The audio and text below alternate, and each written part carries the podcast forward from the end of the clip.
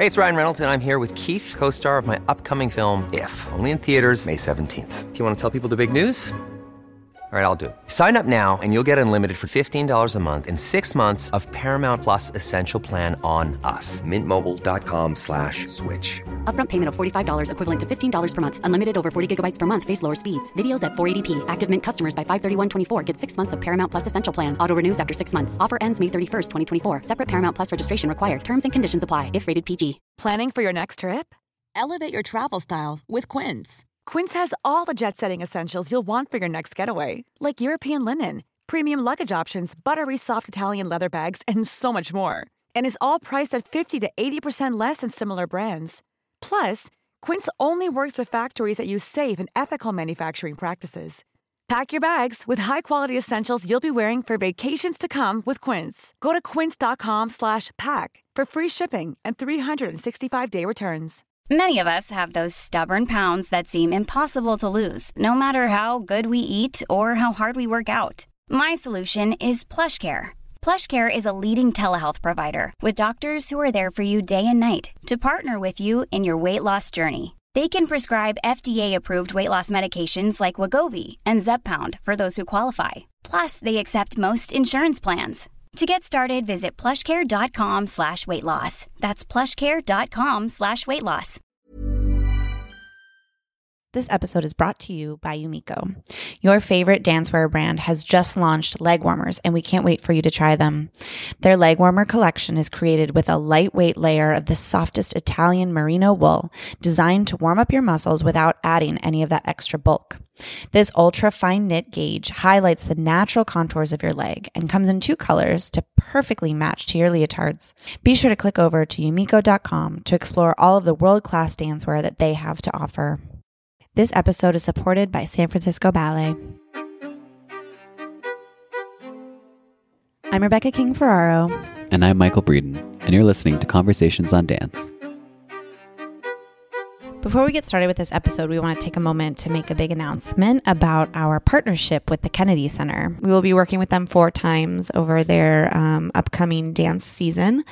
And we will be going for the first time October 22nd, which is a Monday. Um, and at 4 p.m. at their terrace gallery, we're going to be hosting a free conversation with Helgi Tomasson, the artistic director of San Francisco Ballet. So we're really looking forward to that. I mean, we're we're so excited. It's uh two things that we love: the Kennedy Center and Helgi. Totally. um, and, and we missed out on Helgi in our um, trip to San Francisco Ballet to promote the Unbound Festival, which the Unbound Festival is coming to the Kennedy Center. Mhm. That's what you, you'll be. They'll be um, presenting at six of the ballets that went at the festival, um, which was a huge hit. So it's it's wonderful that the East Coast is going to get this opportunity Mhm. to see um, these new creations, and then on our end, we're just thrilled that we're actually going to get an opportunity to talk to Helgi, and to do so in a live arena is even better.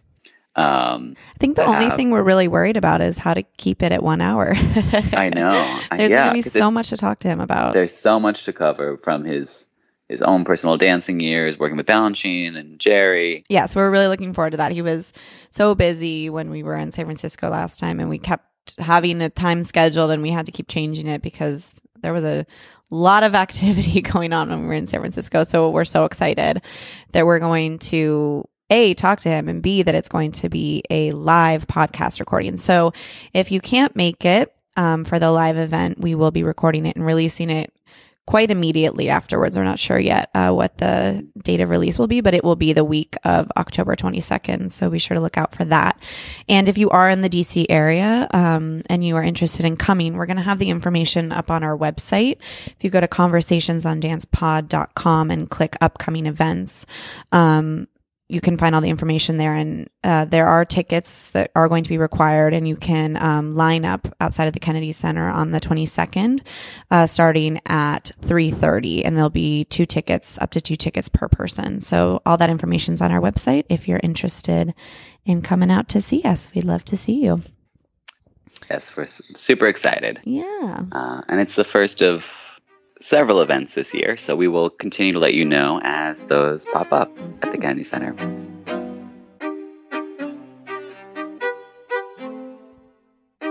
This week, we are joined by Sarah Van Patten, principal with the San Francisco Ballet.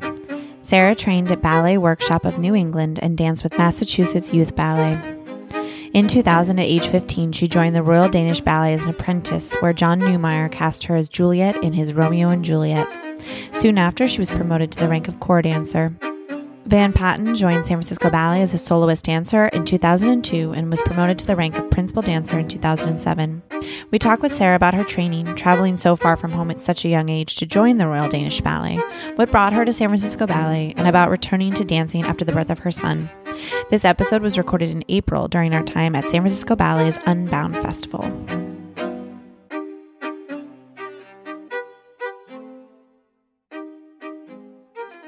So thanks for joining us today, Sarah. We really appreciate it. And we know you have such a busy schedule. Um, but thank you for coming up to our little studio up here. My pleasure. So, can we just start with at the beginning, uh, at your early dance training? Tell us a little bit about how you got started. Sure. I started um, at a small school um, outside of Boston um, with a teacher, Jacqueline Cronsberg. Mm-hmm. She had about 30 students. It's called Ballet Workshop of New England. It's a Balanchine school. And so that was, she's my teacher. Mm-hmm. Um, so I grew up in the Balanchine technique. Right. Um, which I loved. I um, I just loved the attention and the um, just that because it was a smaller school, mm-hmm. um, rather than being in kind of a larger environment, it suited me.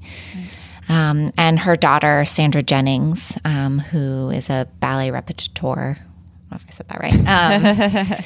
Staged a lot of Balanchine works. So I grew up um, dancing Serenade and Baiser de la Fée and Apollo, all under the age of 13. I mean, that's um, such an amazing experience. Like, so I had so a, rare.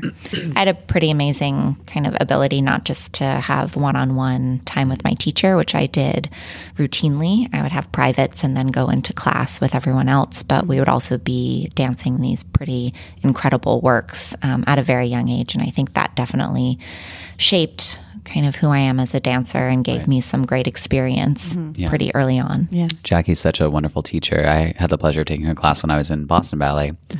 and I would always go on my breaks and take it because it's just such a, a uh, she's such a kind soul, but also the class is so meticulously crafted to help students and mm-hmm. um, she you, would sorry no go ahead go on. Um, so she would pick me up after school and um, we would go to the studio and if it was like we just decided we were going to work on our bourrées i would just be boring back across in the studio for an hour yeah. before everyone showed up and so i really had some pretty amazing I, I, have a very very close relationship with her and some pretty amazing time during that right that very pivotal moment of mm-hmm. training in my career right. with her. So she picked out right away that you had a talent for ballet and wanted to work more with you.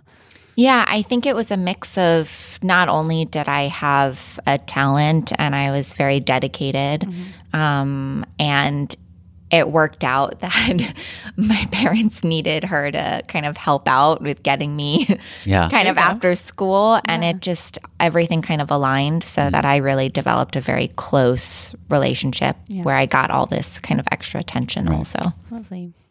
So you had this wonderful background in Balanchine, um, but the first company you joined was actually the Royal Danish Ballet when you were only 15. Is that right? Mm-hmm. So how did that come about? What made you decide that, oh, maybe it's good to do something completely different?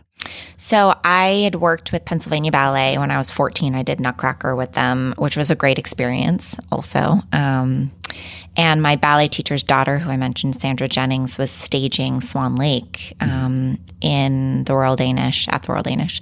Um, and at that time, Colleen Neary and Aage Christensen were the directors and they were looking for apprentices mm-hmm. um, for the company. And of course, with Sandy having her mom, who had a school, um, was saying, "Well, there's some girls that are ready, um, and you know, I can have them come, and you can take a look." Mm-hmm. And so that was the connection.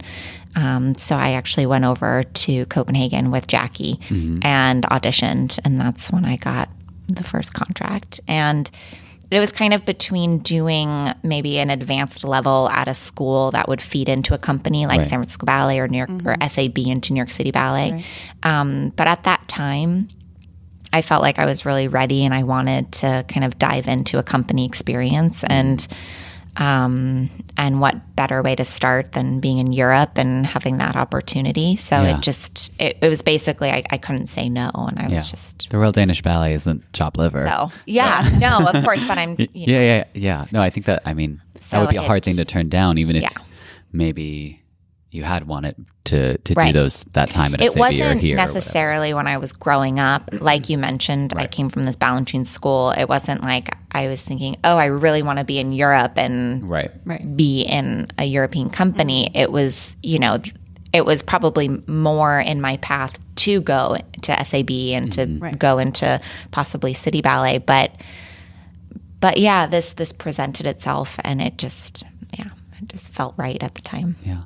How- What was that like for you moving so far away from home, so young? Did anyone go with you, or you- were you on your No, own? I was alone. Wow. And it was it was scary, um, but I also look back and I'm more scared about it now than I am then. They're like that, yeah. Because I think you know at that age just you're just overwhelmed with excitement and you feel like you're ready for anything, even though you're maybe aren't. Yeah, exactly. And so, yeah, I had no idea what I was getting myself into, which I think is the way to go. Right. Um, so I learned a lot. Um, and yeah, that's where I feel like I really grew up. And I think it really set the tone for me when I came back to the States and joined San Francisco Ballet. Because I was also quite young even when I joined here, because I was just 17. Um, and I joined as a soloist, which is a lot of responsibility. Yeah, what was that like for you to kind of skip? Obviously, you danced corps roles at, at Royal Danish Ballet, but what was that like for you kind of being thrown into more um, prestigious roles right away at that young age? You know, when I, well, when I joined Royal Danish, um, I had an amazing opportunity because I got to dance Juliet um, right away. And so that was, uh, that was obviously kind of the kick, like the start of what ended up kind of my career. That's where Helgi saw me. He saw me dance Juliet, which essentially I think is kind of why he hired me as a soloist here. Um, but I think as I look back at the years that I was able to dance, you know, Serenade and Apollo and these just really important works, very young, I was able to kind of grow performing these ballets. And so even though again, I joined as a soloist and I was absolutely terrified. I was so nervous and scared. And, you know, I, yeah, just the caliber of the company and the dancers and everything. Um, but I, I did feel like I had, um, I had this experience from my training and from what I had been able to perform there, as Yeah. well as the fact that I had done a full length already in Copenhagen. So I did feel at least some security that way, even though I was, you know, a baby. Yeah. How did Helgi see you? Did he was he over there to see it in person? He was, yeah. So he was casting uh, Sleeping Beauty. They were. We ended up doing his Sleeping Beauty my second year in the company, first or second year in the com- first year actually. Sorry, first year in the company. And so he was casting, and we were performing Romeo and Juliet at the time. Wow, that's so great. So he you were on his radar from the So beginning. that's yeah. I mean, that's I was one of very few foreign dancers in the company at the time. It's a different culture then. Yeah, it's very different from the company now. Um, and so it was it was a, it was a pretty big deal, obviously, because I was an apprentice. right, right. Um, What was that experience like for you? How did you? I mean, there's so many different things to be nervous about in there. You know, Yeah. It's your first time, just from the the basics of approaching a role. You know, how am I going to, Yeah. as a 15 year old, shape a, a full evening, and then the sort of responsibility of having this huge part at such a young age. I think um, I think my relationship with John Neumeier is definitely the the reason why that that worked for that time, and and I've I really owe so much to him too. Um, he is just such an amazing storyteller, and he has just such a great eye for authenticity, and he saw me, and his whole kind of casting choice was around the fact that I was 15 and I was super innocent and I was naive and I didn't, you know, it just, it all gave so much more into the experience of me being Juliet at that time um, that it was very authentic. And I remember um, after he cast the ballet, he went away and had one of his assistants stage the work. Right. Um, and he only came back maybe like a week before the premiere, and we hadn't yet done the death scene, which of course I've never done a death scene before. Sure. Like I wouldn't even know where to begin with, Right. let alone had a death in my life Sure, to even sure. pull from.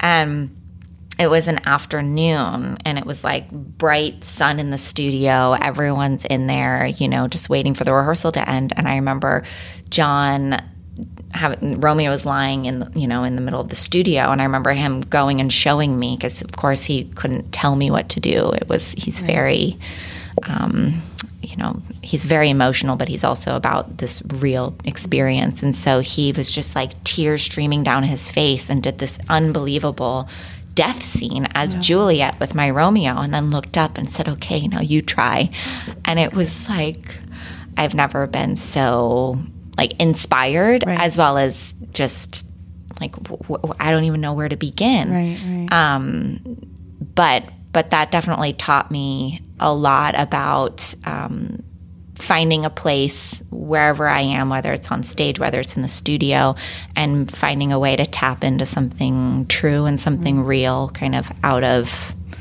out of nothing, not nothing, but just you know walking in and, and being able to find your place and intention. So that was that was a really important moment for me.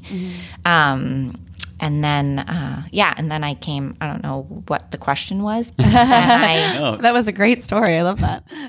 Yeah. So, how did you end up then making the move to San Francisco? Helgi had already seen you. Did he talk to you then, or did you? So yeah, I mean, Owen and Colleen were going to leave Royal Danish, um, and I think with their departure, and I had kn- I knew that Helgi was interested. I just felt like it was. As much as I loved the Royal Danish, it was really hard on me. Yeah. Um, I was again, I was one of very few foreign dancers. Right. I didn't know Danish, um, even though I loved Copenhagen. Um, and I enjoyed the Bournonville technique, but I yearned to be back in the States. And I didn't know actually almost anything about San Francisco Ballet. But I came and auditioned, and I just immediately felt like this was me because it embodied all the versatility that I thrive off of. Um, and I just I felt like this could be my home, which it ended up being. So it was the right choice. And you were how old then? I was 17. Seventeen. So tell us about some of those early experiences. You said you were nervous to come in as a soloist. When did you sort of start to find your footing and uh, feel comfortable being, um, you know, here in this company? It took a few years. I mean, I think I think being a young ballerina in any company, it's you know, it's a very competitive environment. It's, you know, you just you kind of have to like earn your way a little bit. Yeah. And it just takes time. It takes time to feel like you to build your own confidence mm-hmm. even if there isn't that coming out from the outside, even if it's your own kind of that you put on yourself, mm-hmm. which I think was a big part of it, mm-hmm. um, as well as just you know kind of paying my dues and being there, you know, when for my shows and and kind of gaining my place. Right. And then I think once I definitely once I got promoted to principal, I just felt like I was like I have my place here, um, and and it's just been What were some of the opportunities that led to that promotion? I think I just became I became a very versatile dancer for the company. I also became I, I've no I've been known for being um, one of the more dramatic ballerinas. So I've danced Helgi's Romeo and Juliet here, as well as many of the other kind of dramatic works, um, and as well as well, sorry, your question is what got me when I got promoted. I actually got promoted after dancing Fancy Free, which I love. Yeah. But and that has a lot of that kind of acting component. Yeah, I think you know. I think what's important, um, you know, Helgi definitely has the ability to have a company with such amazing, versatile dancers. Um, just such a range, and I think if you can, you know, do like right now we're in this festival, and if you can really find your place in within all these choreographers and and still be who you are, um, I think that goes a long way. So I think I did well, and I was able to, you know, dance all the crazy hours and all the many performances that we have. Um, and it was, yeah, made made a place for me here. Yeah. Uh, Michael and I have talked a lot about revisiting roles after a long time, something maybe you do early in your career and then get to come back and do it again and how it evolves and changes and it's a fun experience. How was that for you doing Juliet as like your first big thing and then coming mm-hmm. here in San Francisco Ballet, being a little older, more seasoned and doing, doing Juliet again? Did you approach it any differently? You know, it's it's an interesting work for me because I've now done done it maybe five or six times mm-hmm. throughout different phases of my career, mm-hmm. um, and part of me misses that like pure innocence mm-hmm. that I don't even have to think about, and you know, and I do have now like years of maturity and life experience that you kind of feel like, okay, how can I now tap back into that? Mm-hmm. Even though when I go into my third act, I feel like I really can embody this, like, you know, more mature, grounded woman that can make these kinds of decisions that Juliet does Right. um, at the end of the ballet. So it's definitely um, it's definitely been an interesting change over the years, Yeah. um, and it's different choreography too, Right. um, and and that that also changes things. Too. Yeah, that's true. I was also thinking that um, when you, I'm not sure if this was exactly when you first joined the company, but when I came to the summer program in 2003, Sandy Jennings was ballet mistress here. So that must have also felt like a little bit of home Yeah. um, when in, in your first uh, few years at San Francisco Ballet. Yeah, it's home, and it's also like um, you know when you um, like I'll I'll see like the the young dancers here when Patrick from the school comes up and teaches, and it's like you're a s- you're a kid again, Yeah, you know. yeah. And so there is that, you know. So when Sandy was here, and she actually taught earlier this season, she taught some company classes, and it was like all of a sudden I was like 12 again. you just get the Yeah. you know, um, in a good way. That feeling like, oh, my teachers, you know, you have to, and it's it's just funny. It's like I'm, you know, I've had a 20 year career and Yeah. I'm still. Yeah, that's so funny. So you recently became a mother. Congratulations. Thank you. Um, that's another thing too, another element that changes performing on stage that, you know, we, we hear a lot about from mothers that it kind of changes their approach to dancing. So how do you feel that that's changed you as an artist? I definitely feel very empowered to be the only mom in San Francisco Ballet. Um, Wow, I didn't know it's That's, a- yeah, that's crazy. yeah, it's definitely something that I I hold as being um, you know, I'm I'm very proud of myself that I've been able to um, come back and and kind of go through what I find to be challenging for any working mother, not just a dancing working mother, but just this constant struggle of balance between your work and your child, which essentially just feels like a part of literally like my arm is at home, you know, and it's, and I struggle with, you know, finding how to balance those things all the time, um, which has only added to my experience at work. Um, because I do find it's really deepened my experiences with what I am dancing and what I am doing. Um, because I don't, I don't just do anything halfway. I don't come in here and just, you know, not give my all because otherwise I'd be at home with my child.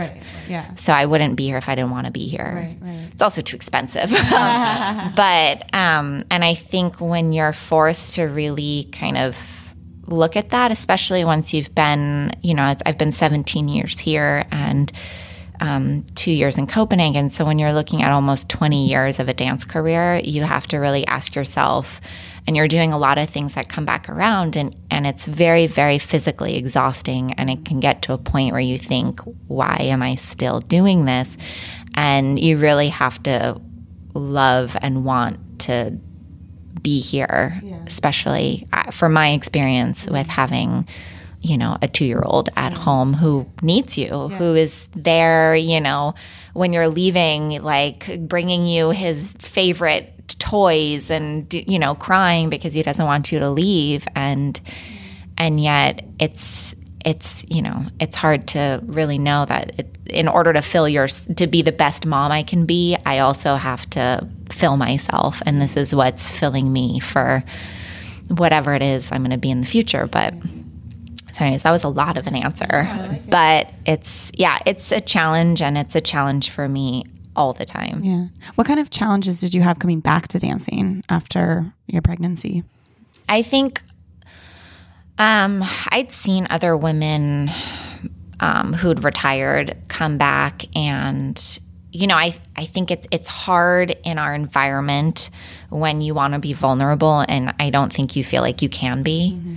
Um, because you know I stand next to girls that are 17 years old, and I've mm-hmm. been here for that long, right. and it's like when you're in an environment where you're needing to put your body through what you know mm-hmm. people who are that much younger and mm-hmm. it's just it's it's hard to to not bring in the vulnerability from what you're really experiencing mm-hmm. just to maintain focus in that environment. Right, yeah. So I found that to be difficult and just to begin understanding how to kind of juggle these two very very kind of um, emotional things that I was dealing with. It's just my child and the actual like I mean, the losing weight and the like getting your body back in shape actually isn't it's like you just go to the gym for two months. And i mean it's it's hard. Right, i don't right, want right. to put that down because i actually too, yeah. which i'm fine to say is like i had a c-section so i had a very difficult yeah. um, post yeah.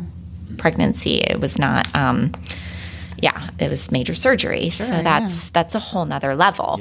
Um, but that I actually, it's fine. I just ate well, went to the gym, mm-hmm. and it's mm-hmm. like, okay, but it was more the emotional side of it that I think that takes the harder to, to, to kind of wrap yourself around where, you know, where you, you not only need to maintain the physical level, which at my age and everything includes a lot of outside appointments, a lot of just, you know, body preparation, whether it be gyrotonic Pilates, whatever it is, all of this mm-hmm. stuff, which, you know, then you're balancing, you know, all of that time that you already take away from your child with everything that you do at work.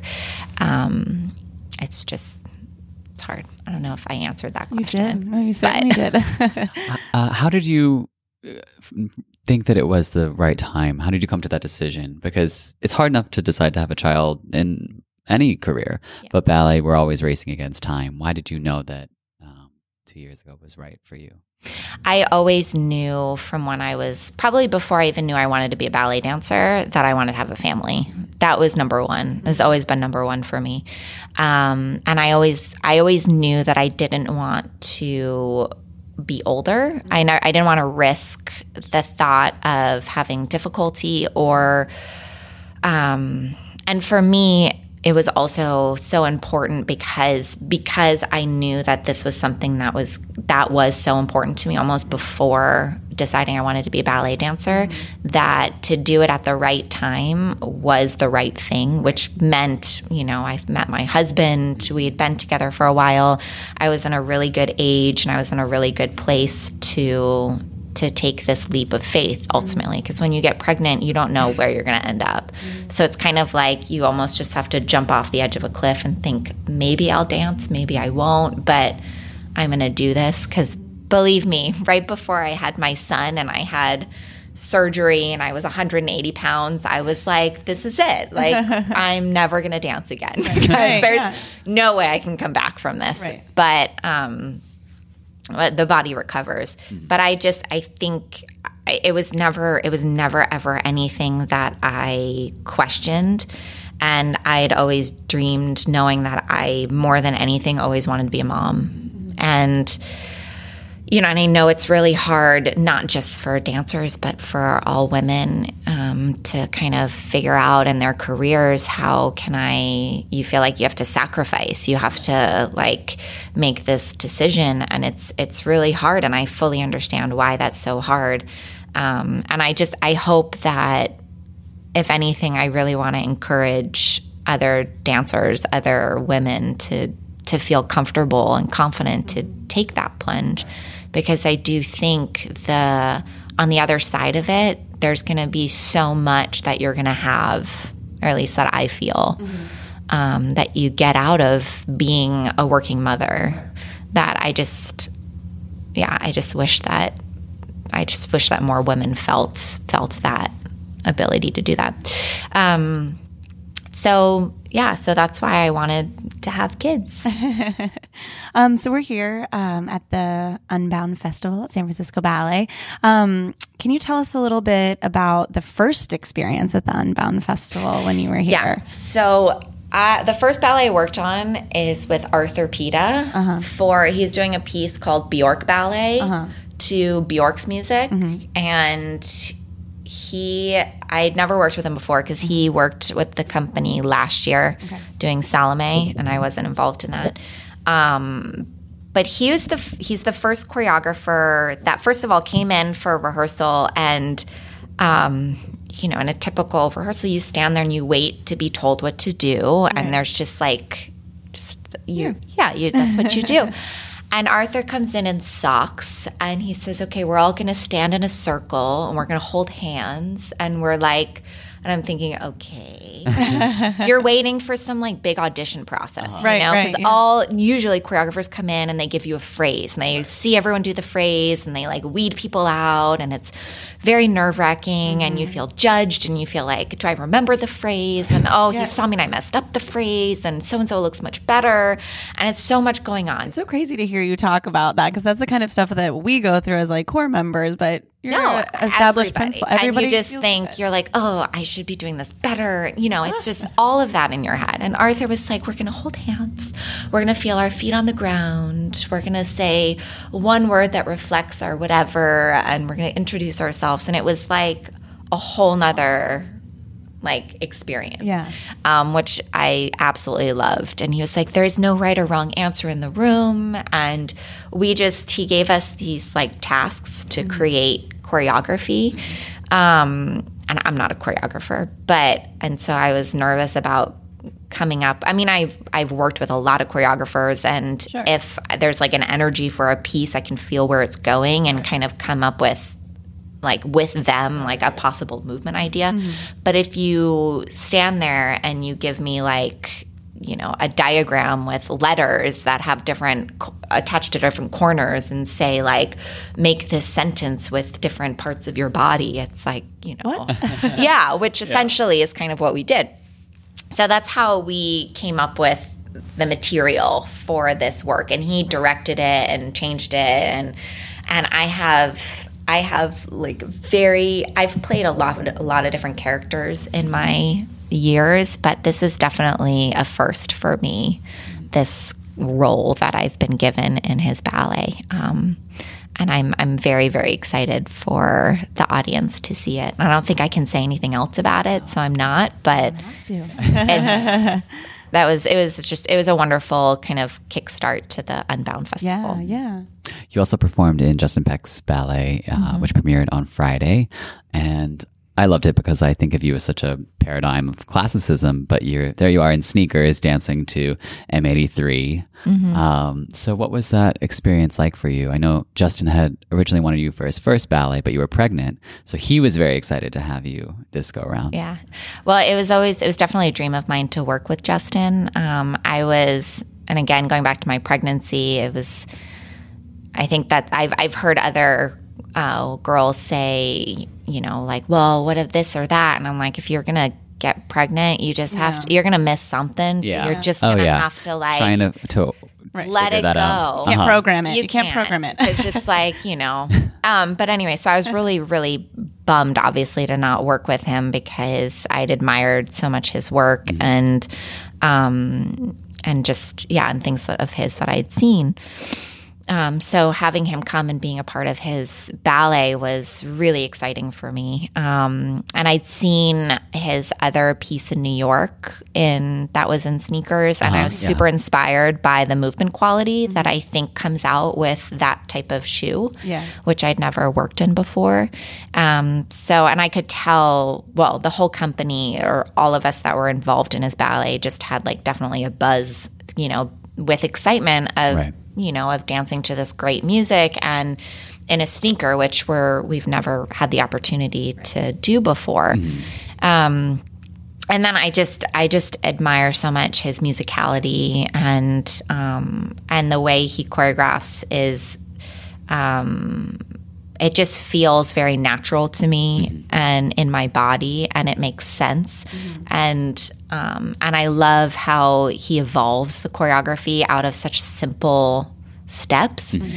Um, it's it's interesting because I see a lot of choreographers where they're trying to do things that have never been seen before, right. really, which is also really interesting. Right. But what I appreciate so much about Justin is that he takes just pure steps and makes them fresh. Mm-hmm. But it's just very pure steps. Right, yeah. And it is. It's the beauty and the genius is in the musicality of them and the combination of them. And I'm really not doing anything that's like some massive trick. Yeah. It's just, you know, beautiful work. And so I think that's what I appreciate the most about working with him mm-hmm. and dancing in his ballet. Yeah. That's like what we were talking about before we started recording with the midsummer moment. Yeah, Justin, Justin he takes a, a moment from the Divertissement pas de deux in Balanchine's Midsummer and seamlessly inserts it into this pas you have yeah. uh, in sneakers. Yeah. But it works beautifully. Yeah. Yeah, he's brilliant. So now after being with San Francisco Ballet all this time, how have you seen the company evolve? It's interesting, I think, for, you know, because I, I look back to when I joined and the company is completely different. Sure. You know, I think I'm only one of maybe like five dancers that's still out of 80 that are yeah. still here and we're slowly disappearing. Um, but I think, you know, I think because it's always been directed by Helgi over mm-hmm. my time, right. that the central thread has always been there. Mm-hmm. You know, he he keeps a very very high standard, um, which I appreciate. Um, he's always trying to bring in. Um, new choreographers, anybody that's really surfacing as mm-hmm. being relevant. Mm-hmm. He takes risks, which I've always really appreciated. Um, and yet he's always able to complement that with the classics, um, which I just think keeps for a very well rounded company. Mm-hmm. Um, so for that, as much as the actual dancers have all changed, I think the company has continued to move forward mm-hmm. because he's done like what he's doing right now with the festival, which is amazing. It's amazing we have the support to do that. Right. It's amazing we've had we had all these really like top level choreographers come in for the same time. Yeah and collaborate in order to do this um, is really a once in a career opportunity. Yeah. Yeah. Um, and to take the risk to do such a thing. So I think I think because Helgi's you know been at the top for the entire time. Um, I, have definitely seen the company grow mm-hmm. and and change, sure. um, but I think the central like essence has been the same. Yeah. Well, thank you so much for joining us today. We really appreciate we having appreciate you. Appreciate it so much. And enjoy the rest of your festival. Yes. Thank you. Thank you for joining us this week. We are excited to announce that you can now listen to Conversations on Dance on Spotify, in addition to Apple Podcasts, Stitcher, Google Play, or through our website at conversationsondancepod.com. Subscribe now to receive notifications of new episodes. Follow us on Instagram and Facebook at Conversations on Dance. See you next week.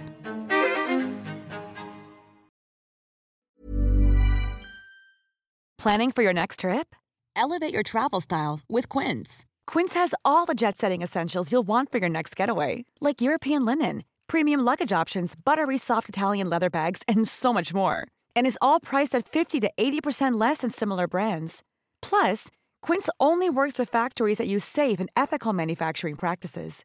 Pack your bags with high-quality essentials you'll be wearing for vacations to come with Quince. Go to quince.com/pack for free shipping and 365-day returns. Mom deserves the best, and there's no better place to shop for Mother's Day than Whole Foods Market. They're your destination for unbeatable savings, from premium gifts to show-stopping flowers and irresistible desserts. Start by saving 33% with Prime on all body care and candles. Then get a 15-stem bunch of tulips for just $9.99 each with Prime. Round out Mom's menu with festive rosé, irresistible berry chantilly cake, and more special treats. Come celebrate Mother's Day at Whole Foods Market. Imagine the softest sheets you've ever felt. Now imagine them getting even softer over time. That's what you'll feel with Boll and Branch's organic cotton sheets. In a recent customer survey, 96% replied that Bowl and Branch sheets get softer with every wash. Start getting your best night's sleep in these sheets that get softer and softer for years to come. Try their sheets with a 30-night guarantee. Plus, get 15% off your first order at bollandbranch.com. Code BUTTERY. Exclusions apply. See site for details.